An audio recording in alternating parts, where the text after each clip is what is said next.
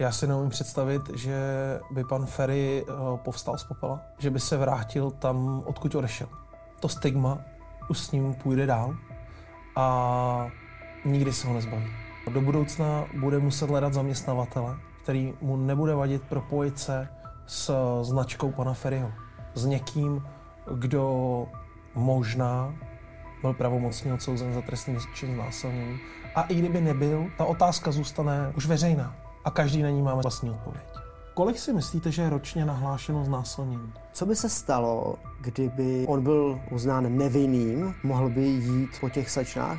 Určitě. Pokud by pan Ferry podal trestní oznámení na slečny pro křivé obvinění, tak orgány činné v trestním řízení by museli dokázat, že si to vymysleli s uh, úmyslem ho poškodit. A v takovém případě oni by byli vystaveni tomu trestnímu stíhání. Když by se to nasčítalo, můžeme se klidně bavit i o nějakých, řekněme, desítkách milionů? Jeho popularita byla obrovská. On do médií dokonce prozradil jména obětí. Může se to? Ty slečny měly psychické problémy?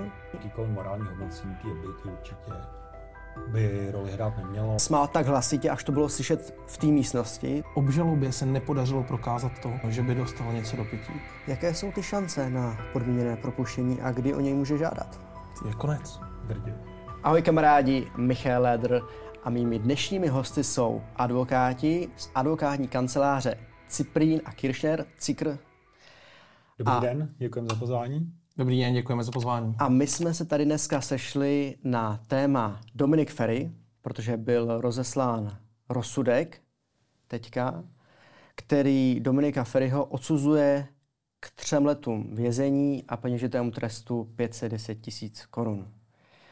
První otázka na vás, co na to říkáte? Tak za mě, jako je, já jsem možná asi rád eh, i za jako advokátní veřejnost, hmm. že ten rozsudek nebo samotný případ je podroben nějaké jako veřejné diskuzi, že se otevřelo nějaké téma, které vlastně jako bylo dlouho zavřené a teď je ten rozsudek bude podroben, až bude jako zveřejněn lépe, tak bude podroben určitě ostré diskuzi a samozřejmě jsou na to různé názory, tak myslím si, že jak se říká, že eh, co, co názor, tak to fotbalový trenér a tak dále, tak možná tady co názor to člověk, tak to soudce nebo advokát, takže určitě na to má každý názor, pokud sledujeme nějaké ty diskuze internetové a tak dále. Je, je dobré, jako my právníci, abychom se oprostili od těch, jaksi, uh, od těch, uh, uh, je dobré, abychom my právníci se oprostili od těch diskuzí, které jsou tam vedeny pod těmi články a podívali se na to střízlivě. Mhm. Pojďme vlastně začít, jak ta kauza eh, vlastně jako započala. Eh, Pojďme si vlastně připomenout, jak to celé začalo. A Když se vrátíme zpětně, tak se objevilo několik dívek, které se stěžovaly na chování pana Frihu. A dívky popisovaly to chování, že mělo být za hranou trestního zákona a, a že mělo naplnit skutkovou podstatu znásilnění. Nakonec státní zástupce a, vybral pouze tři skutky, pro které byla podána obžaloba a Dominik a, Ferry byl uznán vinným za tyto tři skutky. Já jako advokát se musím zamyslet nad tím, jak vlastně bylo naloženo s těmi ostatními mm-hmm. uh, skutkami nebo těmi ostatními tvrzeními těch jednotlivých slečen, uh, protože dle mých informací tam stále probíhá vyšetřování a nebyla podána zatím žádná obžaloba pro ty věci. Uh, takže jsem sám zvědavý, jak se toto bude vyvíjet. Nicméně... že a- do toho skočím. Je tedy klidně možné, že ten trest se může potom ještě rozšířit? Ano, pokud by obžaloba došla k závěru, že i některé jiné skutky a, by naplnily skutkovou podstatu a, trestného činu znásilnění, tak i pro ty samotné skutky by mohla být znovu podána nová obžaloba na pana Ferryho.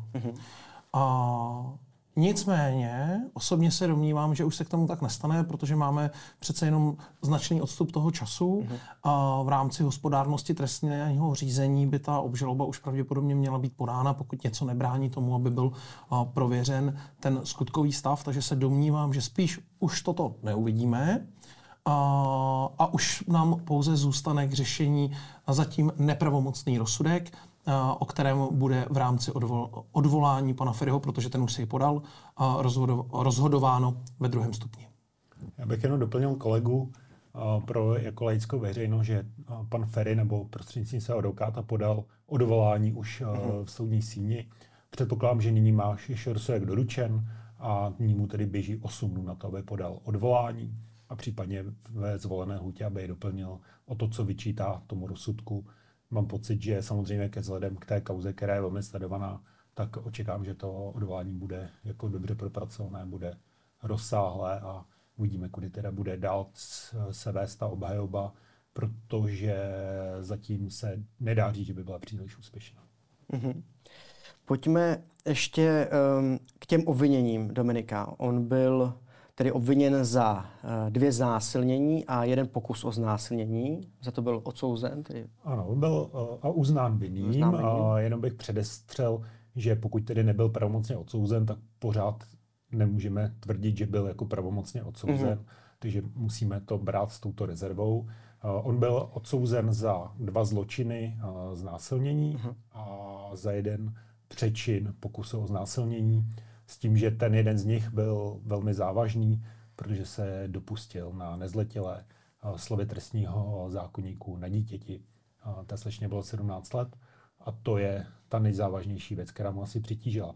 A jenom bych k tomu doplnil, že vlastně pokud sledujeme ten tok času, mm. tak těch e, dvou nejzávažnějších skutků se dopustil v roce 2016. To bylo, tuším, ještě v době, kdy byl sice aktivní v politice, ale nebyl mm. ještě poslancem.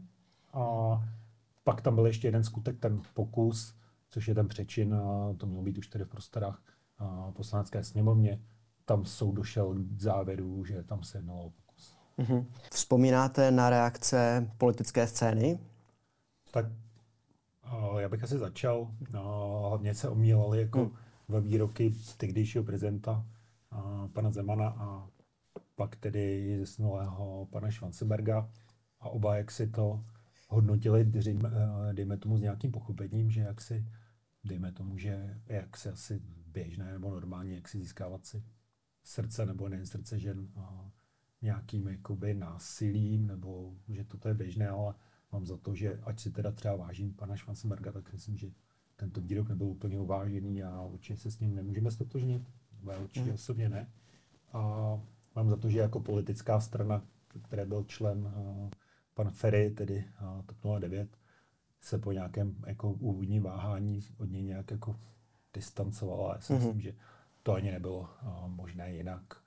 Uh, z hlediska té politické kariéry, ta si myslím, že ta jako v tenhle ten okamžik určitě nemůže pokračovat. A ta, ta politická strana, které on byl členem a získala si hodně bodů do, do té doby, než se tohle stalo, tak uh, s ním musel určitě vyškrtnout jako ze všech uh, kandidátek a tak dále. Mm-hmm. On byl tenkrát poslancem a myslím si, že politická uh, sněmovna ho musela vydat ke, ke stíhání. To na případě uh, ano. Aha. No a on byl, uh, on byl vydán a potom už se na ně nahlíží jako na normálního občana.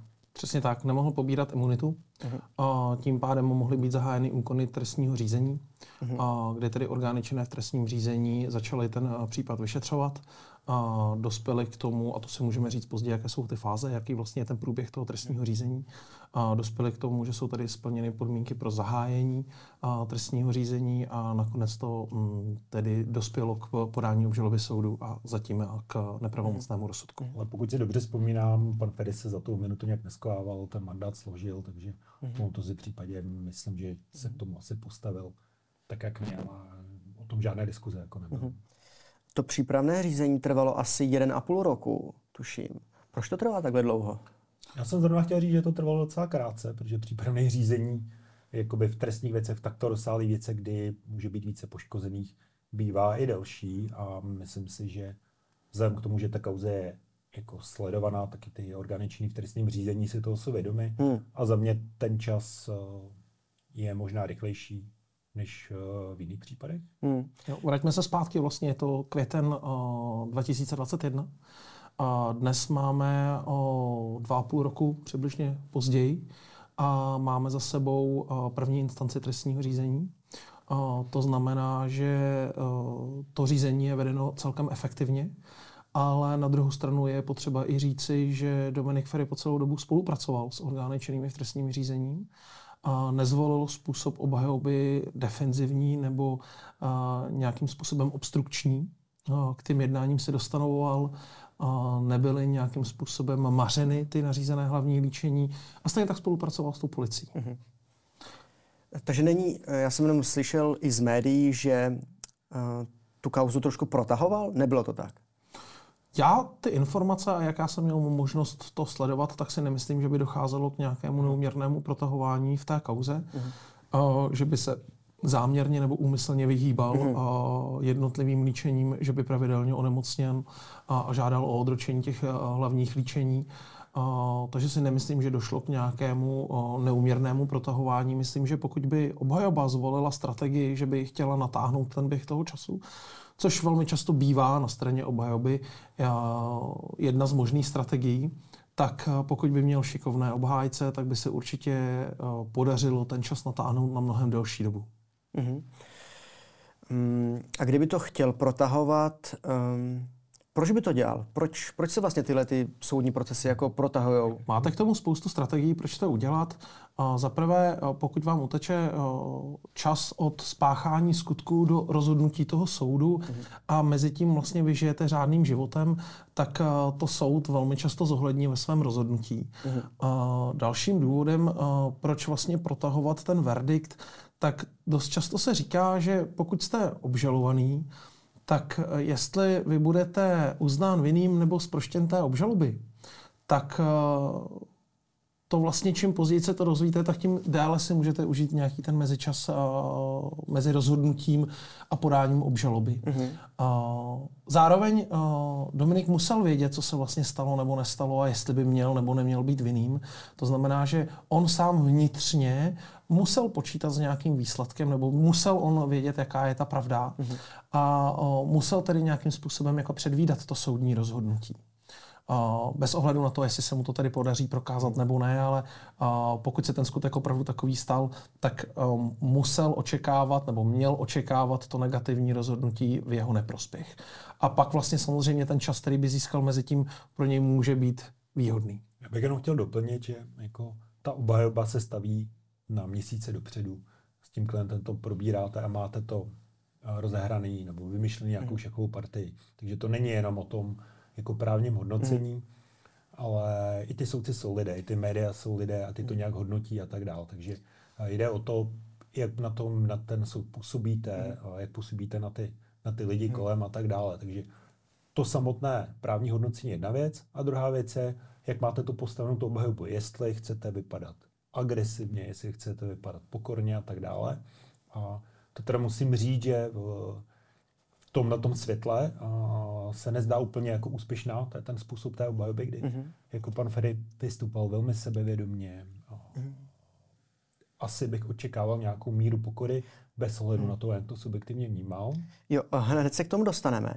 Já na to mám jenom jednu doplňující otázku. Jak moc velká výhoda je to, když Dominik Ferry byl advokátem? Že? Je to vystudovaný právník, eh, Judr Dominik Ferry. Je to úplně jedno v téhle um, jedno ve smyslu jako trestu, ale je to asi výhoda ve smyslu nějaké jako přípravy toho řízení. Teď to chci říct, ty znalosti by vám vždycky měly dát jakousi výhodu hmm. a, a povědomí o tom systému, jak funguje. A mm, pokud byl vystudovaný právník, tak sám musel vědět, čeho se může a nemůže dopustit. Takže uh, tady v tom případě, uh, a on měl teoretické znalosti z fakulty, které mohl využít ve svůj prospěch, ale od těch praktických, to teoretické k tomu praktickému, k tomu nedošlo k tomu využití. Uh-huh. Protože byť se to zdá velmi uh, nepodstatné, tak i vy, když jste obžalovaný, tak navážete nějaký vztah s tím soudcem. Uh, navážete nějaký uh, vztah s tím senátem. A je hrozně důležité se sám sebe s nimi vykreslit a nějakým způsobem, oni, aby se oni s vámi dokázali stotožnit. Hmm. A to se v tomhle případě jako vůbec nepotkalo. Vlastně při zhodnocení toho rozsudku, alespoň v krátkém odůvodnění, to vlastně byla jedna ze stěžejních částí, kdy soud panu Ferimu vyčítal jeho chování hmm. a přístup k té samotné věci. On nedokázal projevit žádnou lítost nad vlastně tím skutkem, Byť on nemusel přiznat vinu, protože já rozumím tomu, oni říkali, já nejsem vinný, proto se vlastně asi chovám tak, jak se chovám, ale on jako de facto to mohl odsoudit, mohl se postavit na tu stranu, že tohle by se opravdu dít nemělo a uh, snažit se získat si nějakým způsobem náklonost. Protože i možná to rozhodlo o tom, jestli dostal podmíněný nebo nepodmíněný trest. Nebo to byl jeden, jeden z těch střípků té mozaiky, kdy on neprojevil žádnou sebereflexi a nadhled na tou věcí. Alespoň toto je mu ze strany soudu vyčítáno. A možná, kdyby se choval pokorněji, tak soud by řekl, dobrá, uložíme ti podmíněný trest. Protože až se dostaneme k nějakým statistikám, mm-hmm. tak zjistíme, že přibližně polovina těch obžalob skončí podmínkou. Hmm. A pouze polovina je odsouzena nepodmíněným trestem. A až se rozebereme ten samotný skutek a vysvětlíme se k těm jednotlivým bodům, tak se dozvíme, kde to je více a méně.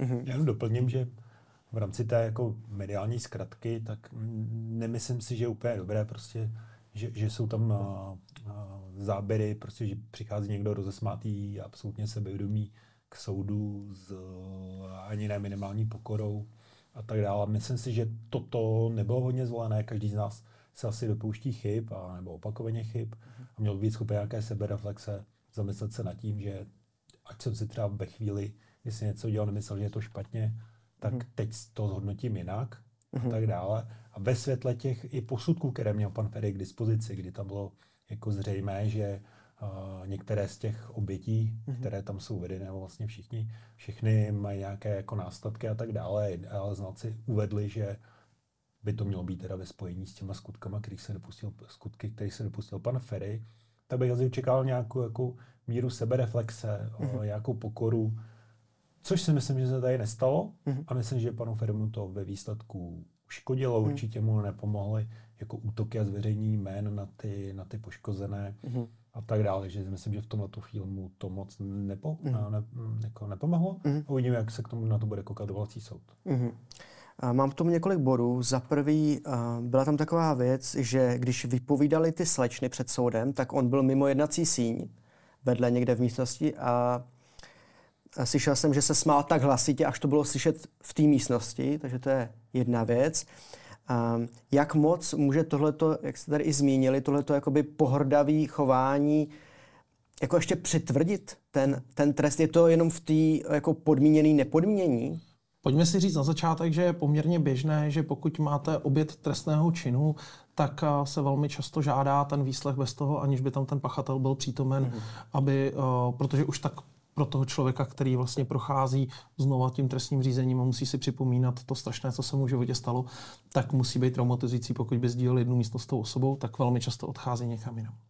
A my jsme uvažovali nad tím, vlastně, proč se to stalo, hmm. a proč to nebylo prokonzultováno s obhajobou, proč v tu chvíli mu nebylo řečeno, aby tedy nějakým způsobem se mírnil, protože tohle mu určitě um, uškodilo.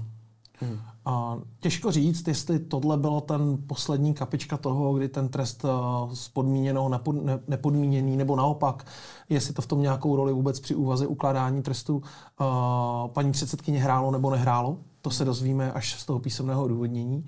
Ale uh, pokud ona jeho hodnotila potom jako člověka a osobnost s nějakou schopností sebereflexe a toho, jakým způsobem on si vzal po naučení z té činnosti, kterou měl údajně tedy páchat, tak v takovém případě mu to stoprocentně přitížilo.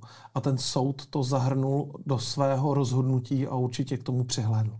Mm-hmm. Ten soud na vás kouká jako na člověka, nejenom přes ty paragrafy a vnímá, jestli jste pokorný nebo nejste. Tohle mu určitě uškodilo a možná, možná víc, než si myslí. Mhm. Tuším, že to byl tříčlenný senát. Ano. S předsedkyní byla žena. Aha. A jako obhájkyní měl Dominik Ferry taky ženu. Měl dva, měl. Měl ženu a muže. Ženu a muže. Uh-huh. A státní zástupkyně byla, je, je, taky byla žena. Taky žena. Takže tam bylo spoustu žen. Um, jaký vliv je, eh, když eh, je soudkyně, předsedkyně soudu žena a jaký, jaký to má vliv, když berete si jako obhájkyní ženu? Je to u těch znásilnění um, jako takový jako vstřícný krok vůči obětem? Pojďme si říct, že by to nemělo hrát žádnou roli. Uh-huh. To, jestli máte obhájce nebo obhájkyni, jestli vás soudí muž nebo žena, uh-huh. tak by nemělo hrát žádnou roli v tom samotném rozsudku. Nicméně, pojďme se zase nalít, nalít čistého vína. Uh-huh. Uh, nějakým způsobem to vždycky budete hodnotit subjektivně, ty, to chování a to jednání.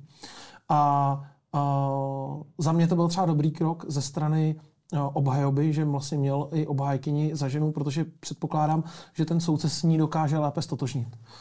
Že dokáže lépe vyslyšet e, její argumenty. Mm, nicméně bohužel tady prostě nezapadla ta skládačka tak, jak měla zapadnout, nebo tak, jak to pravděpodobně bylo promyšleno.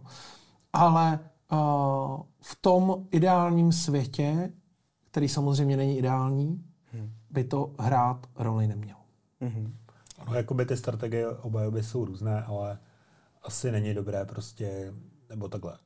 By měla trošku nacítit uh, soudce nebo soudkyni, mm-hmm. kudy to vede, jak se ptá, jak to míří.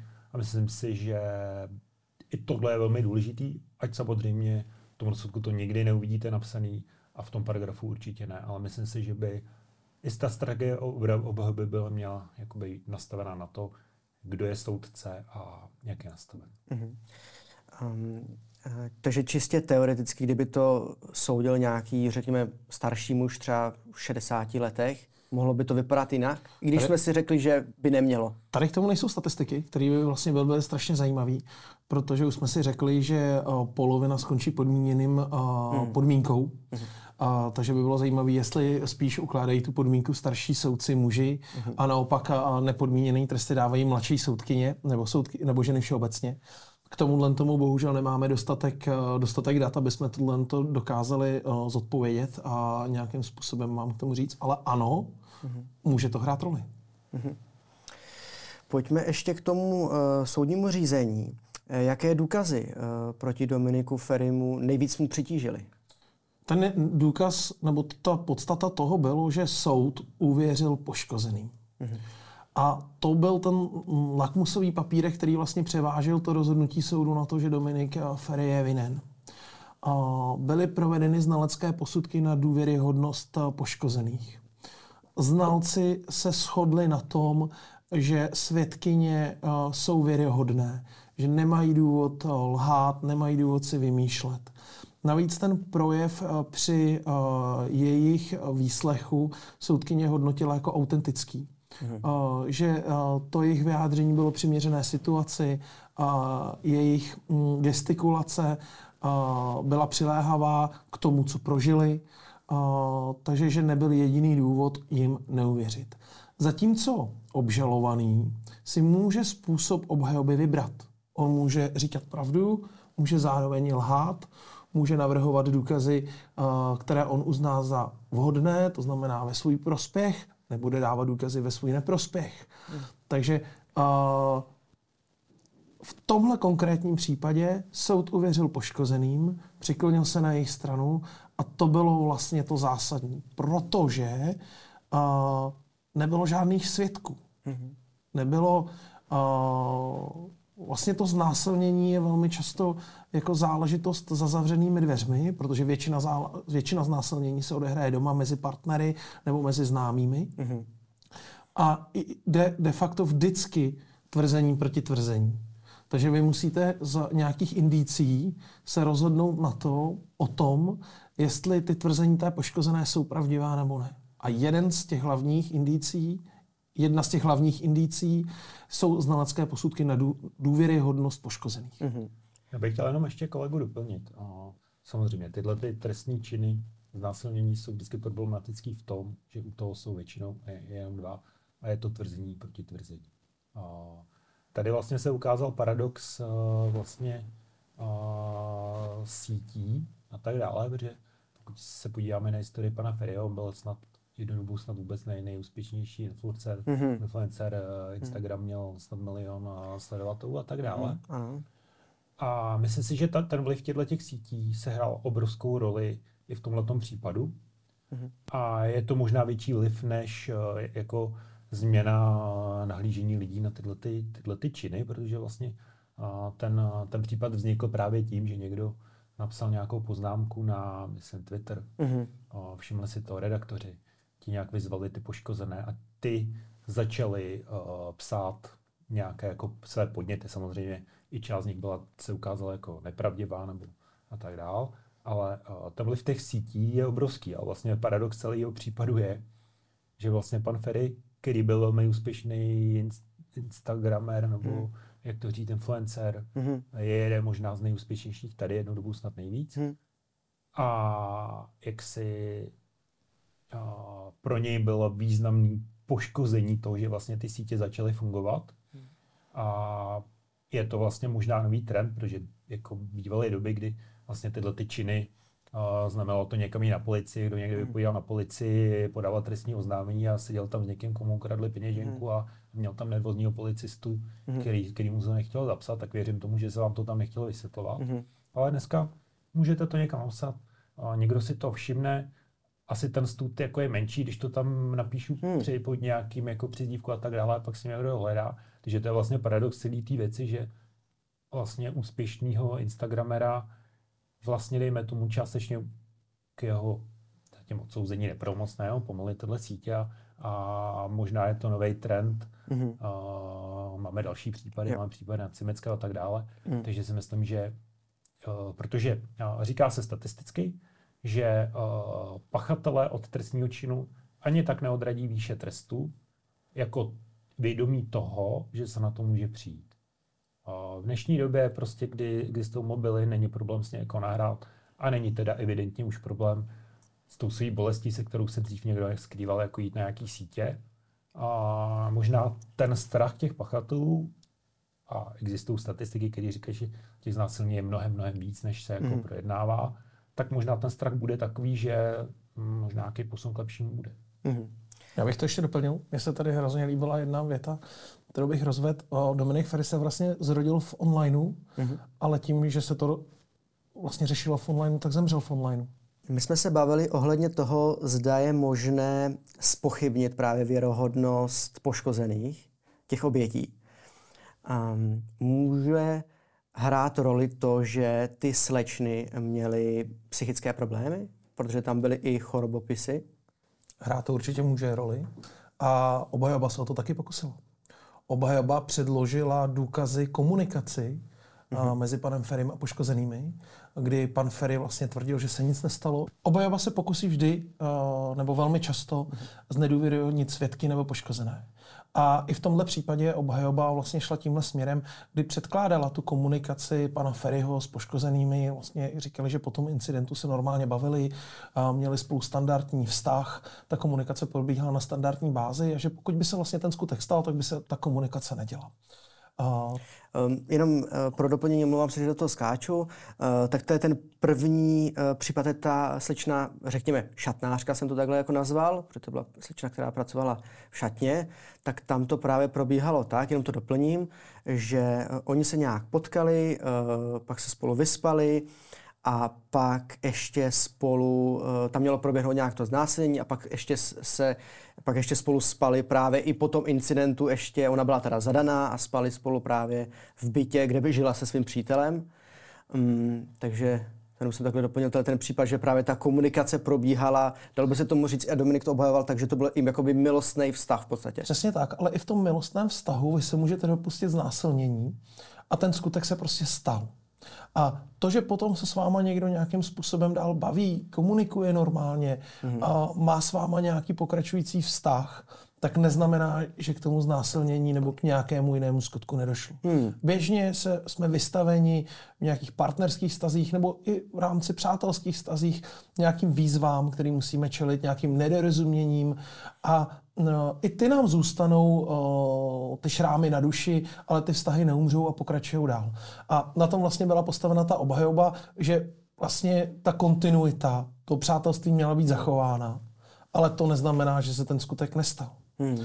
A tohle vlastně jako oni nepropojili nebo nedokázali vysvětlit to, že uh, ta komunikace by neměla skončit hned, protože se stal skutek. Hmm. Protože běžně fungujete dál, byť cítíte nějaký příkoří k někomu dalšímu, ale neznamená to, že s ním úplně přetrháte ty vazby. Hmm.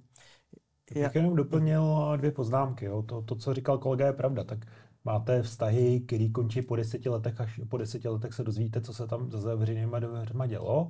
Za druhých případů pana Ferryho byly zpracovány znalecké posudky a ty konstatovali nějaké posttraumatické syndromy těch slečen a zároveň soukyně uzavřela, že pokud by tam nic nebylo to, co oni tvrdí, tak nebyl důvod mít ten posttraumatický stres, že tam jejich v životě nic takového jako nebylo, takže to samozřejmě hovořilo proti Ferimu, panu, panu Ferimu. Samozřejmě obhajoba asi se by měla pokusit rozstřílet znalecké posudky, rozstřílet znalce jako mm-hmm. při jejich výslechu, což se asi nepovedlo v tom mm-hmm. případě. Já jenom k tomu tak mám takovou poznámku, nechci se někoho zastávat vůbec, nebo toho tady ani nejsme. Um, jako čistě teoreticky, já kdybych byl znásilněný, tak bych potom asi nechtěl s tím pachatelem udržovat nějaký další vztah a ještě ho třeba vyzývat k nějakému jako dalšímu jednání. Upřímně takhle. Ano, když se na to děláte racionálně, určitě jo. Ale pokud jste uvnitř jako ta oběť, a říkám, jsou manželství, které fungují 10 let a po 10 letech zjistíte, co se tam dělo za šílenosti. Mm-hmm. A při racionálním pohledu ano, mm-hmm. ale znásilně někoho není úplně racionální. Mm-hmm.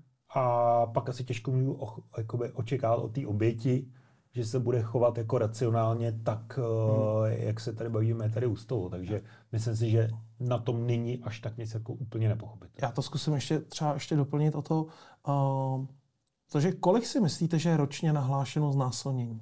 To vůbec netuším. Vůbec. Desítky? Je jich přibližně 600. Mm-hmm. Uh, a to jsou nahlášeny na policii České republiky. Jenže odhad těch znásilnění jsou v řádech tisíců ročně. Takže drtivá většina není vůbec nahlášena. A to je vlastně to, co vy mi říkáte, že byste se nechtěl bavit mm. s někým, kdo vám, o, kdo vám ublížil. A mně přijde třeba neracionální to, že nejde podat trestní oznámení. Že se bojí mm. nějakého stigmatu. Že se bojí toho, že to oznámení o, bude takzvaně smeteno ze stolu. Mm. Naopak je hrozně důležitá k tomu, aby tady byla veřejná diskuze, mm. protože znásilnění já považuji za jeden z nejhorších trestných činů, který vůbec máme. Mm. Určitě. A naopak uh, jakékoliv medializace tomu prospěje, aby se ty oběti vlastně nebály o tom mluvit, věděli, že v tom systému budou mít zastání hmm. a pokud se ten skutek opravdu stal, tak že ty pachatelé budou odsouzeni. Soudy mají velmi dobrou úspěšnost, protože uh, přibližně z těch 600 oznámení 400 směřuje k soudu. Hmm. To znamená, to je nějaký balíček, který soudy asi ročně řeší a z toho dvě třetiny těch pachatelů skončí odsouzení. Mm-hmm. Takže, což je velmi dobrá zpráva pro ty poškozené osoby, pro ty oběti trestného činu, aby se nebáli, že drtivá většina těch pachatelů opravdu bude odsouzena. Mm-hmm. Ještě se dostanu k tomuhle tomu případu. Ještě to jenom doplním, eh, že uh, k té případu k té šatnářce, jak jsme to nazvali, um, tak ona byla ve vztahu. Ona byla ve vztahu, uh, měla přítele.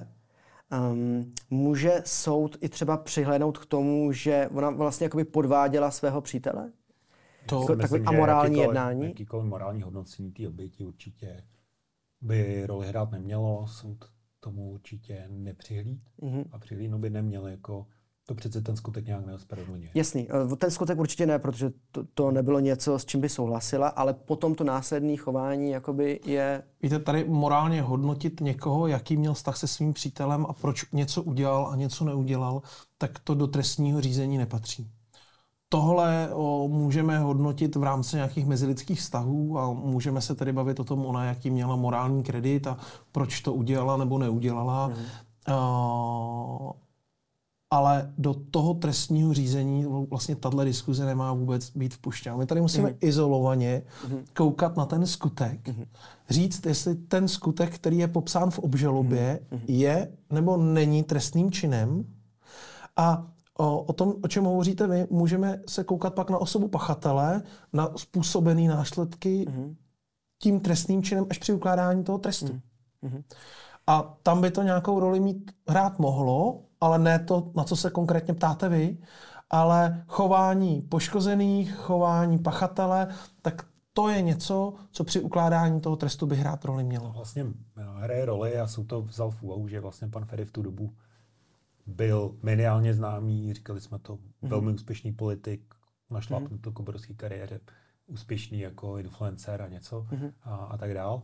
A vystupoval asi v pozici, že na něj pel nějaké té slavy a tak dále. A co, co se zveřejnila ta komunikace a nějaké ty poškozené, co se jaksi ozvaly, tak tam bylo zřejmé, že on toho jako využíval, možná zneužíval té pozice, oni k němu hmm. nějak zhlíželi a on jednal z nějaké pozice uh, a možná pro ty slečny, pro některé to mohlo být zajímavé a tak dále, ale to vůbec ne, jakoby neospravedlňuje to, co mm-hmm. se mělo stát, zatím jo. teda nepravomoc. Jo, já se jenom dostávám k tomu, že já jsem to probíral i uh, s kamarádkami a je tam i jedna taková varianta, a teďka nechci znevažovat samozřejmě posudky a nic takového, jo.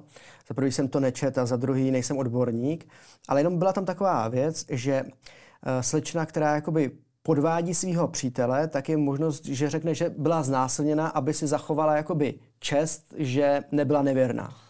S tímhle se setkáváme například, nebo já osobně jsem se s tímhle setkal uh, při jednom vyšetřování trestného činu, uh, kdy uh, vlastně policista říkal, že uh, většinou uh, ty, některé ty podání uh, jsou právě z tohohle důvodu odloženy. Mm-hmm. Uh, nicméně v tomhle konkrétním případě uh, musíme vzít v potaz to, že vlastně těch oznámení bylo vícero ty poškozené osoby na sebe neměly žádné propojení.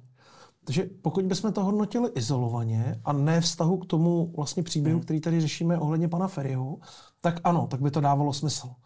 A, ale pokud vlastně to zařadíme do nějaké celé té mozaiky, mm-hmm. tak dojdeme vlastně k závěru, že je tam spousta lidí, kterým vypráví podobný příběh se stejným koncem ale vlastně se mezi sebou neznají. A proto já se domnívám, že soud tady uvěřil uh, té slečně, uh, že to nebylo vymyšlené, aby vlastně ona se bránila nějaké nevěře, mm. uh, aby to měla jak doma vysvětlit a proto nebylo ani podáno to trestní oznámení. Navíc tady v těch případech i, i v tomhle konkrétním tam vypovídali jako kamarádky těch, těch, těch poškozených, a ty se jako potvrdili, že se jim svěřili a tak dále. Takže ono to, to vyšetřování je velký proces, eh, ty, ty, ty, ty spisy mají tisíce stran mm. a to, co se děje v tom hlavním líčení, už je jenom špička ledovce, takže mm. jako myslím si, že to, to bylo celkem dobře zvládnutý ze strany orgánů trestních řízení. Mm. Můžeme se bavit o tom, o té výši trestu a tak dále, ale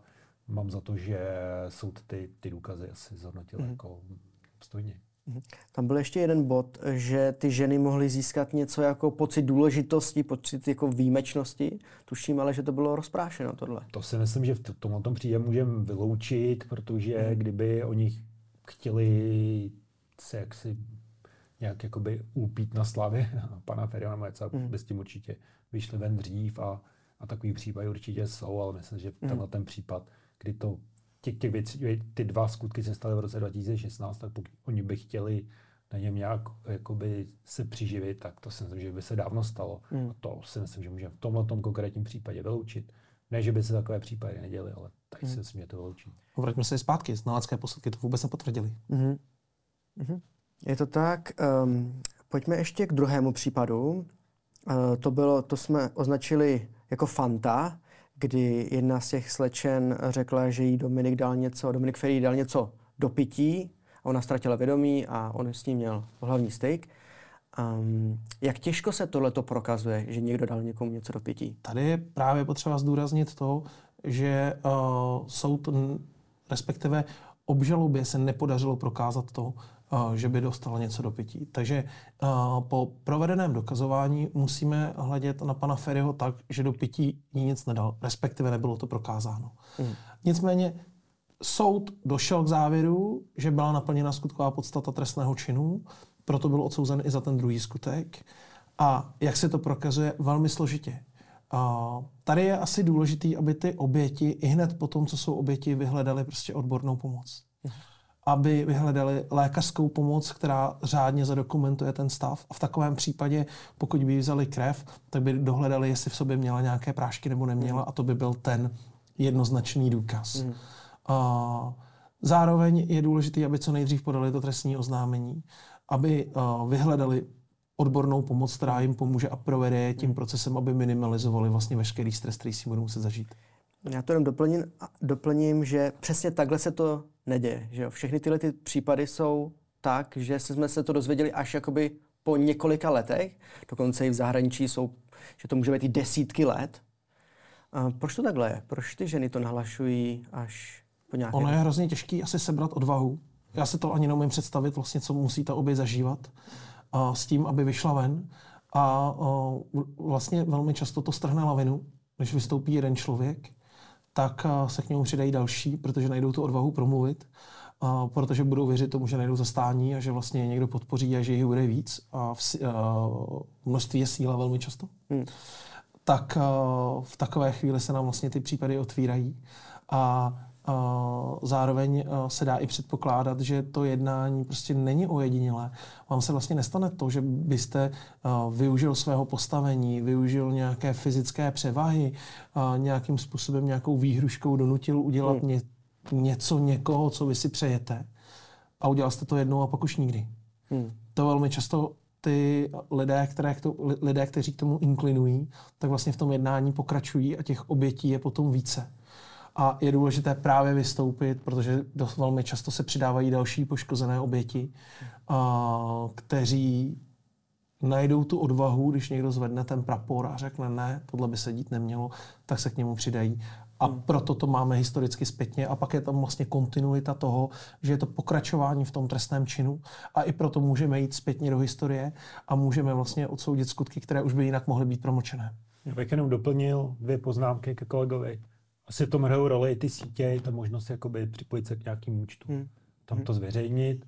A za druhý, ve většině z nás asi jako ten, ten, ten trestný čin znásilní evokuje někoho, kdo na někoho počká v lese a tam pod hmm. nějakou pohruškou se to stane.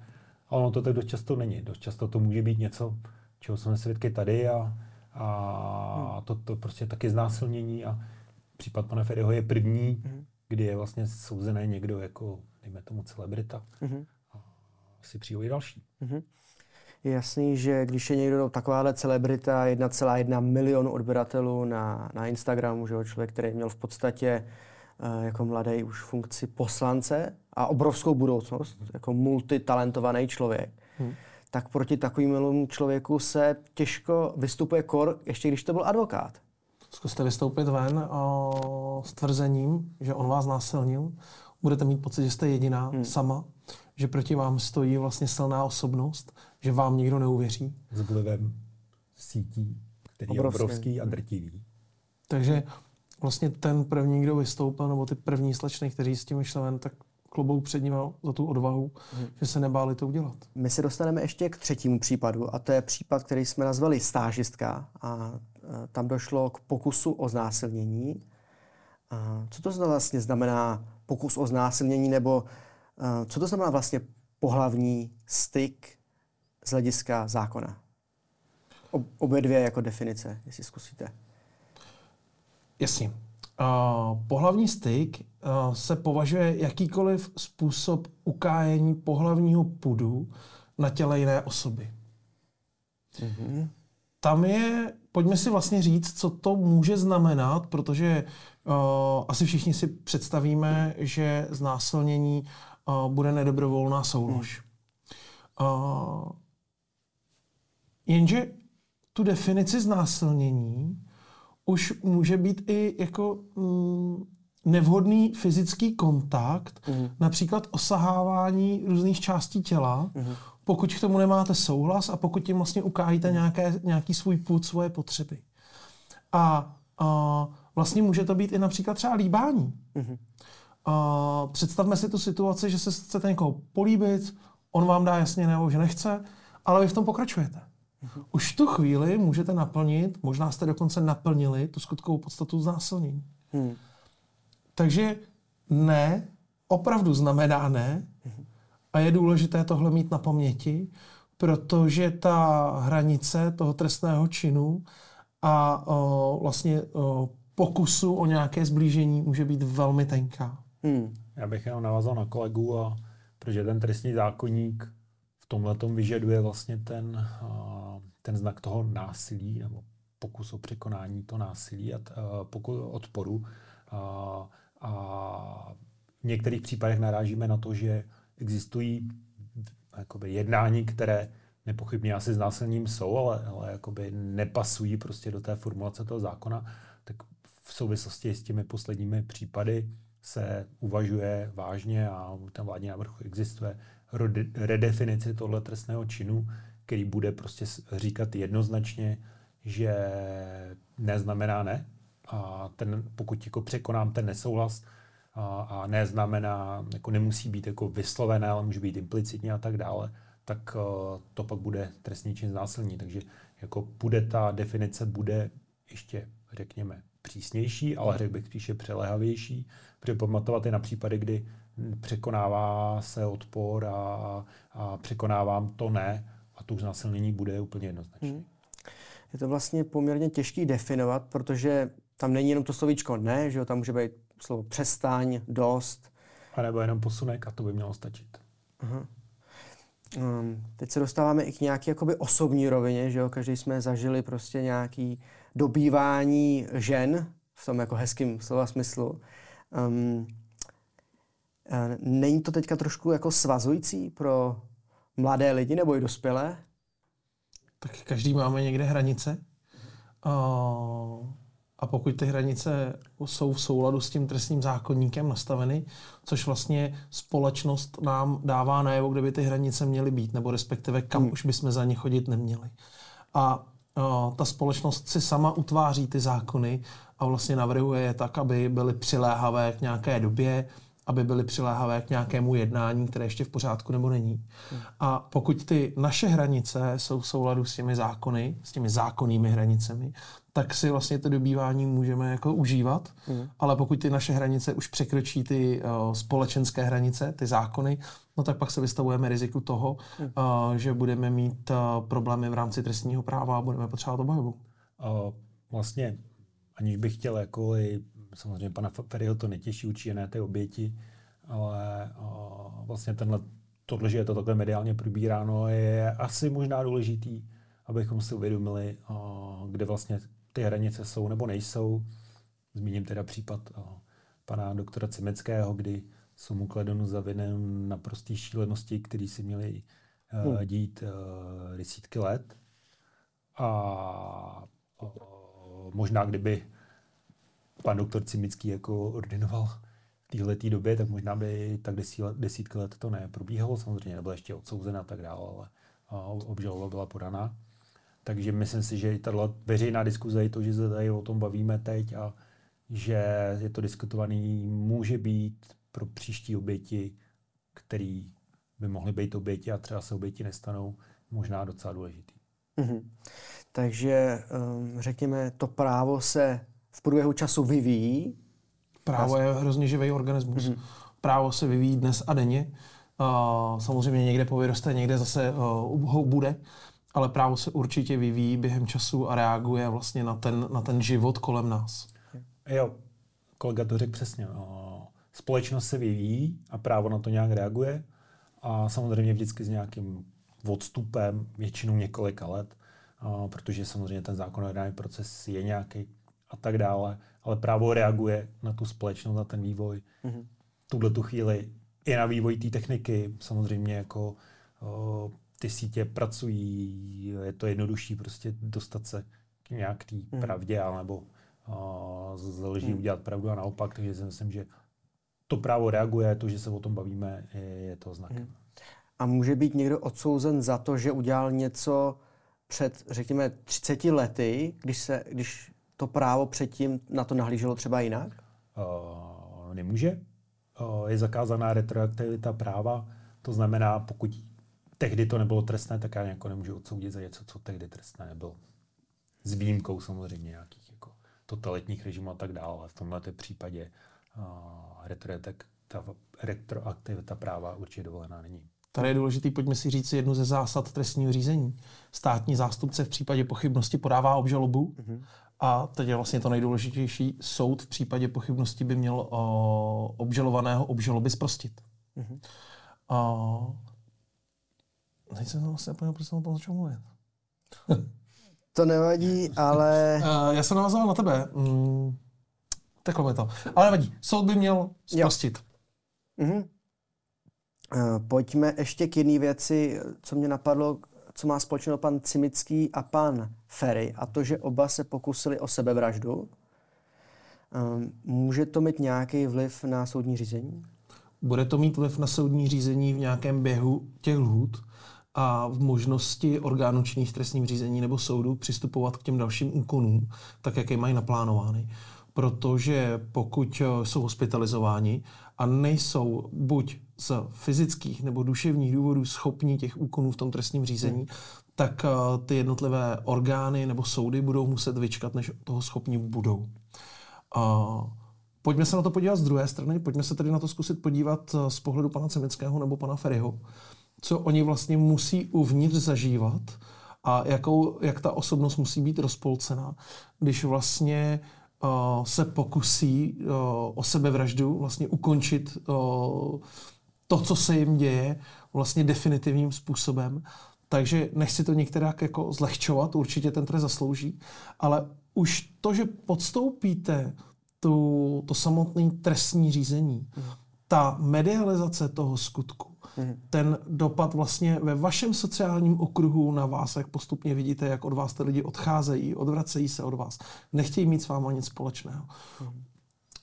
To, že vlastně nevidíte světlo na konci tunelu, protože víte, že tohle jednou skončí, ale tu nálepku už vám nikdo nikdy nesundá, tak samo o sobě tohle to musí velmi intenzivně a silně působit na ty pachatele, tak, aby i tohle pro ně bylo vlastně takovým výstražným bodem, aby nepáchali tu trestnou činnost. Mhm. A je dobře, že se ty případy medializují, protože znásilnění podle mě patří mezi nejhorší trestné mhm. činy. Mhm.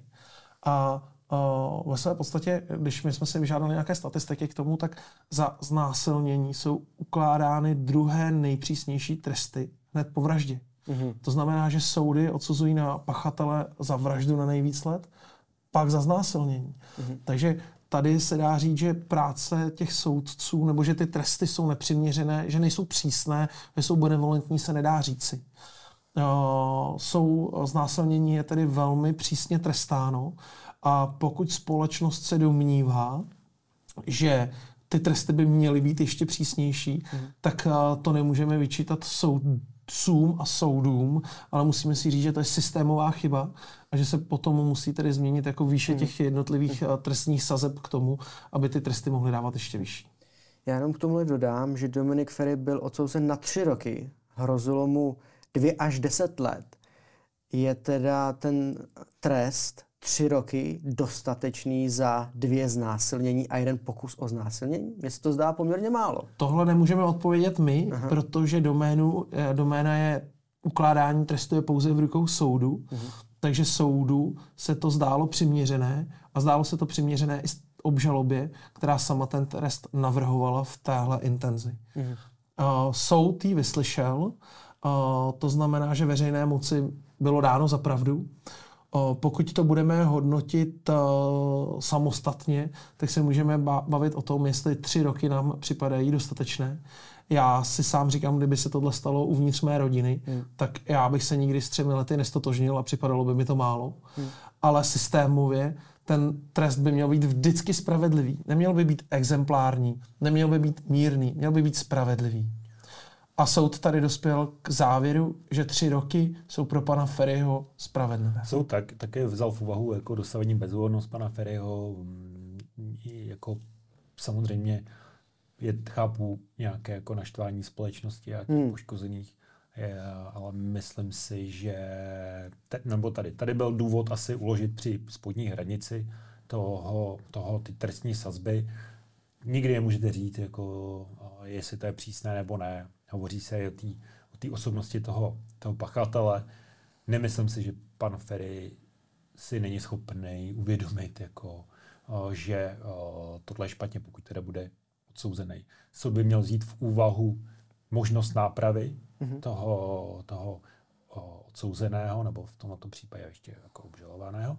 A pokud vezme v úvahu, že ta náprava je možná, Mm-hmm. Měl by spíše tedy ukládat při dolní hranici a měl by tedy ústavně to uh, zákonně je to nastaveno tak, že by měl tedy vážně uvažovat o nějaké podmínce. Tady si myslím, že podmínka spíše udržitelná není, ale uh, řekněme si, že statistiky, statisticky je asi 50% odsouzených uh, v rámci trestného činu znásilnění dáváno na podmínku, což je určitě otázka k diskuzi, jestli to tak má být nebo ne. Mm-hmm. A myslím si, že to správné není, ale samozřejmě je to v dikci soudu. Mm-hmm. Jenom ještě eh, k tomu rozsudku se uh, ještě dostaneme, ale jenom ještě, aby jsme dokončili ten případ té, té stážistky. Tam právě došlo, jak už jsem říkal, uh, na té poslanecké sněmovně právě k tomu, že on si, oni se líbali a tak dále. On se pokusil potom o, o pohlavní styk, ona ho nějak odmítla. Um, je tohleto jako pokus o znásilnění? Jako nahlíží to na tohle zákon jako pokus o znásilnění? Nahlíží, protože pokud on o, použil násilí, pohrušku k tomu, aby si donutil k tomu pohlavnímu styku, mm-hmm. tak už ta definice byla naplněna. A to, že k tomu styku nedošlo, protože se poškozená nějakým způsobem ubránila, mm-hmm. utekla mu, tak to je přesně ten, ta definice toho pokusu o ten trestný čin pokusu o to znásilnění. Pokud by se neubránila a k tomu znásilnění by došlo, tak by ten trestný čin pouze byl dokonán. Mm-hmm. Ale soud vzal v úvahu a za prokázané, že vlastně pan Ferry učinil všechno k tomu, aby jako to dokonal. To, že okolnosti uh, nesvědčily k tomu do, dokonání, už byla možná soura náhod a, mm-hmm. a tak dále, ale jako za mě pokus. Mm-hmm. Dobře, takže my jsme tady schrnuli všechny tři případy. Teď pojďme eh, ještě k tomu uh, rozsudku. Ten uh, mohl být až 10 let, což se rozhodlo mezi dvoumi až deseti lety. Jaké byly ty, řekněme, polehčující okolnosti? Polehčující okolnosti pro pana Ferryho bylo to, že nebyl nikdy trestán. Že se na něj muselo hledět z pohledu práva jako na bezúhonnou osobu hmm. a že vlastně to bylo jeho první odsouzení. Uh, ale nemyslím si, že by se dalo vyjmenovat žádné další ne, podstatné polehčující okolnosti. Mm. Spíš naopak už tam potom soud jmenoval přitěžující okolnosti, uh, jako bylo chování pana Ferryho, uh, to, že ne, vlastně neprojevil žádnou sebereflexi nad tím případem. Mm. Tak uh, to myslím, takhle vidím já. Musíme mm. ještě počkat na to, jak až soud zpracuje ten rozsudek, mm. nebo možná v době vysílání už bude zpracován mm. a, a tam bude vysvětleno, a, jak vlastně a, soud a, nahlížel na pana Ferryho mm. a co mu přitížilo, nebo naopak, mm. a, co mu pomohlo při ukládání toho trestu, proč byl ten trest udělen na té spodní hranici a nebyl vyšší. Mm.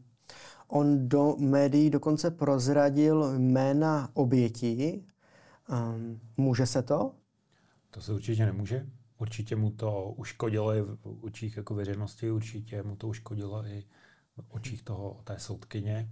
A, a jenom to dokreslilo to jeho, jako, ten jeho pohled na tu celou věc, kdy to samozřejmě mohlo působit jako vyřizování účtů s nimi. A to je určitě špatně. To se stávat nemělo a nemělo se to. Zákon to sice nezakazuje, ale uh ve vše, i kdyby byl pan Ferry vinný nebo nevinný, tak uh, nikdy by nemělo docházet k sekundární uh, k sekundárním traumatům mm. pro ty oběti.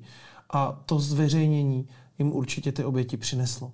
Pan Ferry to asi cítil tak, OK, já tady jsem, já musím mediálně stát, moje jméno se tady veřejně propírá, mm. proč pouze já mám tady nést jako ty následky, ale nikdy by se nemělo zveřejňovat jméno těch obětí. Jo, já jenom do toho skočím, takže Eh, je to nezákonné?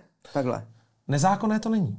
Aha, takže je to nemorální. Nezákonné to není, ale pojďme si říct, uh, jestli je to dobře zvolený způsob obhajoby. Uh-huh. Určitě není. Uh, protože ať už jste vinný nebo nejste, tak vám tohle rozhodně nepomůže. Uh-huh. Nebo jakým způsobem by vám tohle mohlo pomoct, že zveřejníte jména obětí. Uh-huh.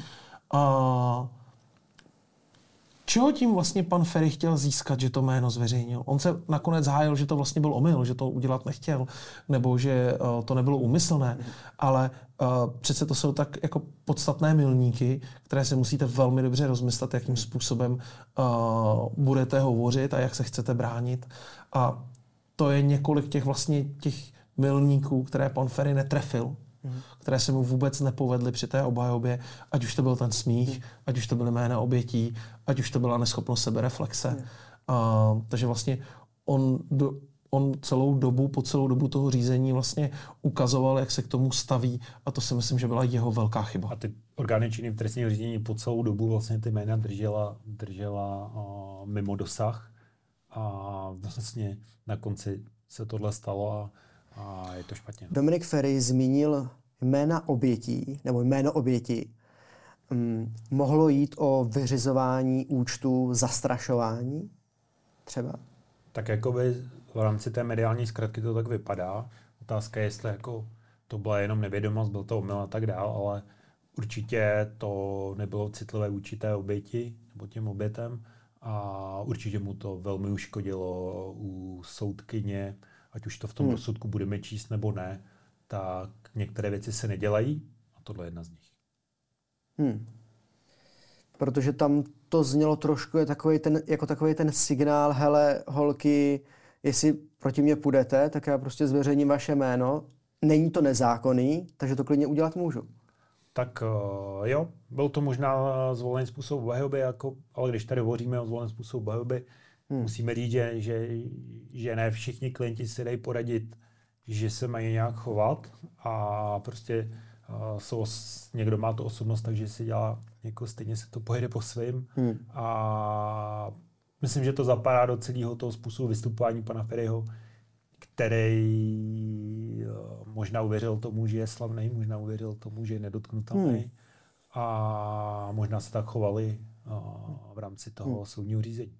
Jde to na vrub i těm advokátům, že buď třeba neuhlídali jeho ego, nebo oni zvolili špatně tu strategii? Tady musíme spekulovat o tom vlastně, jaká byla interní strategie obhajoby, jak ty advokáti komunikovali s klientem.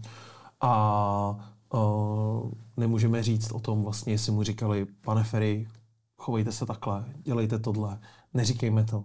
A oni ho vlastně neposlechli. A nebo naopak, jestli s ním tohle třeba vůbec neprobírali hmm. a v zásadě uh, mu dali tu, ten prostor k tomu, aby on se vyjadřoval podle vlastního uvažení. Na druhou stranu, pan Ferry má právní vzdělání. Uh, to znamená, že uh, by měl mít nějaký přehled o tom, jak by to měl k tomu přistupovat, co by měl dělat. Takže jestli to byla chyba advokátů, nebo pan Ferry to vlastně byl takzvaně neřízená střela, a nebo jestli tam ta komunikace ohledně vlastně mm-hmm. tohohle způsobu by jako absentovala, chyběla, to bude čirá spekulace. Ale výsledek se nedá hodnotit pozitivně. Mm-hmm. Um, co se teď bude dít? Tak teď běží ty pro podání odvolání v rámci uh, obže, uh, toho obžalovaného pana Ferryho. Ta, to odvolání bylo podáno, bylo podáno mm. takzvaně jenom jako do protokolu, takže bude muset být odůvodněno. Uh, pokud to nebude v nějaké lhůtě, to znamená, tak jsou teď určí lhůtu pro to, aby hmm. to odvolání udůvodnili, která musí být jako přiměřená, měla být přiměřená i rozsáhlosti toho spisu, obsáhlosti toho rozsudku. Na druhou stranu mám za to, že to odvolání bude už asi napsáno, protože je asi zřejmé, kudy, kudy ty úvahy soudu se vedly a tak dále. Asi nelze úplně očekávat, že státní zástupce se bude odvolávat, protože mu bylo plně vyhověno. Mm. bude podáno teda odvolání, určitě bylo podáno ze strany pana Ferryho, státní zástupce se k tomu bude vyjadřovat a pak si to vzájemně jako rozešlou, vyjádří se k tomu a bude celá věc k odvolacímu soudu. V horizontu podle mě několika měsíců by mělo být nařízený veřejné zasedání o, o tom odvolání. Je možné, že pokud jaksi tam soud odvolací najde nějaký jako procesní a, velký ústřel mm-hmm. soudu, tak může i zrušit bez a, nařízení jednání a vyvrátit věc s nějakým pokyny soudu prvního stupně. Spíše to neočekávám. Spíše si myslím, že bude nařízeno veřejné zasedání o odvolání. Tam se už jako neprobírá všechno, no, ve smyslu znovu probírání svědku a tak dále. Mm-hmm. Je možné třeba to dokazování lehce doplnit, ale v trestním řízení se to neděje spíše. Mm. A obžaloba přednese své vyjádření, obhajoba přednese odvolání a odvolací senát složený ze tří profesionálních soudů rozhodne. Může potvrdit, může zrušit a vrátit, může změnit. Nemůže, pokud se odvolal jenom pan Ferry, nemůže už to rozhodnutí ohledně trestu zhoršit v jeho neprospěch. A nemůže ho zhoršit? Nemůže ho zhoršit v jeho neprospěch. v rámci trestního řízení, pokud teda se odvolá jenom pan Ferry. Pokud se odvolá i státní zástupce, tak se do toho dá sát i ve prospěch, ale pokud se odvolal jenom pan Ferry, tak uh, platí mm. něco jako zákaz mm. reformace impeus, to znamená, už to nemůže v rámci trestu zhoršit v jeho neprospěch. Mm. Může se ještě někam dovolávat potom? Pokud nebude úspěšný, může podat dovolání eh, k nejvyššímu soudu, ale úspěšnost dovolání je mezivá. Eh, teď nechci předjímat, ale jako trefit dovolací důvod, být úspěšný, na to bych úplně moc nespoléhal. Samodovolání nemá odkladný účinek, takže pokud bude eh, ten rozsudek potvrzen odvolacím soudem, už není možný dál žádný řádný opravný prostředek, je možný pokusit se podat dovolání a požádat odkladný účinek. Z mých zkušeností to nebývá příliš úspěšné, ale nebo dovolací soud rozhodne až v okamžiku, když už třeba je vykonáván trest nebo jeho část. Uh-huh. Takže pokud bude potvrzen, tak už pak je běžný postup, nástup trestu, určení věznice, nástupní věznice, pak věznice, kde bude vykonáván ten samotný trest. Uh-huh. Za jak dlouho se tak nastupuje uh, trest odnětí svobody? Ta lhuta je relativně krátká. Hmm. Myslím, že v řádu týdnů lze očekávat. Je vlastně ta výzva k nástupu do výkonu trestu uh, přijde v řádech uh, kratších týdnů, uh, kdy mu bude určeno datum, uh, případně určený datum, aby nastoupil do vězení. Pokud nenastoupí, tak by se dopustil dalš, dalšího trestného činu maření úředního rozhodnutí a má to i vliv na případné podmíněné propuštění. Uh, takže tady bychom určitě doporučovali té výzvy případně vyhovět, uh, aby se mu zvýšila šance na podmíněné mhm. propuštění. Jaké jsou ty šance na podmíněné propuštění a kdy o něj může žádat? U pana Ferryho si myslím, že ty šance budou poměrně vysoké. Uh, samozřejmě bude záležet i na dalších faktorech, jakým způsobem se bude chovat uh, ve vězení. Pokud bude teda odsouzen, jo? my se mm. bavíme, že... Jo. Pokud bude odsouzen, tak uh, jakým způsobem se bude chovat v tom vězení. Uh, zdá se, bude plnit řádně uh, ty úkoly, které mu budou přizazeny, bude získávat uh, kázenské pochvaly, uh, což se dá si předpokládat. A v takovém případě by podle mého názoru měl mít relativně slušné šance na to, aby byl podmíněn Ta šance propuštěn. v jeho případě určitě obrovská. Mm-hmm. Po jaké době může žádat? Myslím, že v jeho případě po jedné polovině toho trestu. Takže po jeden a půl roku. Ano. Uh-huh. Dobře. Do jaké věznice bude zařazen?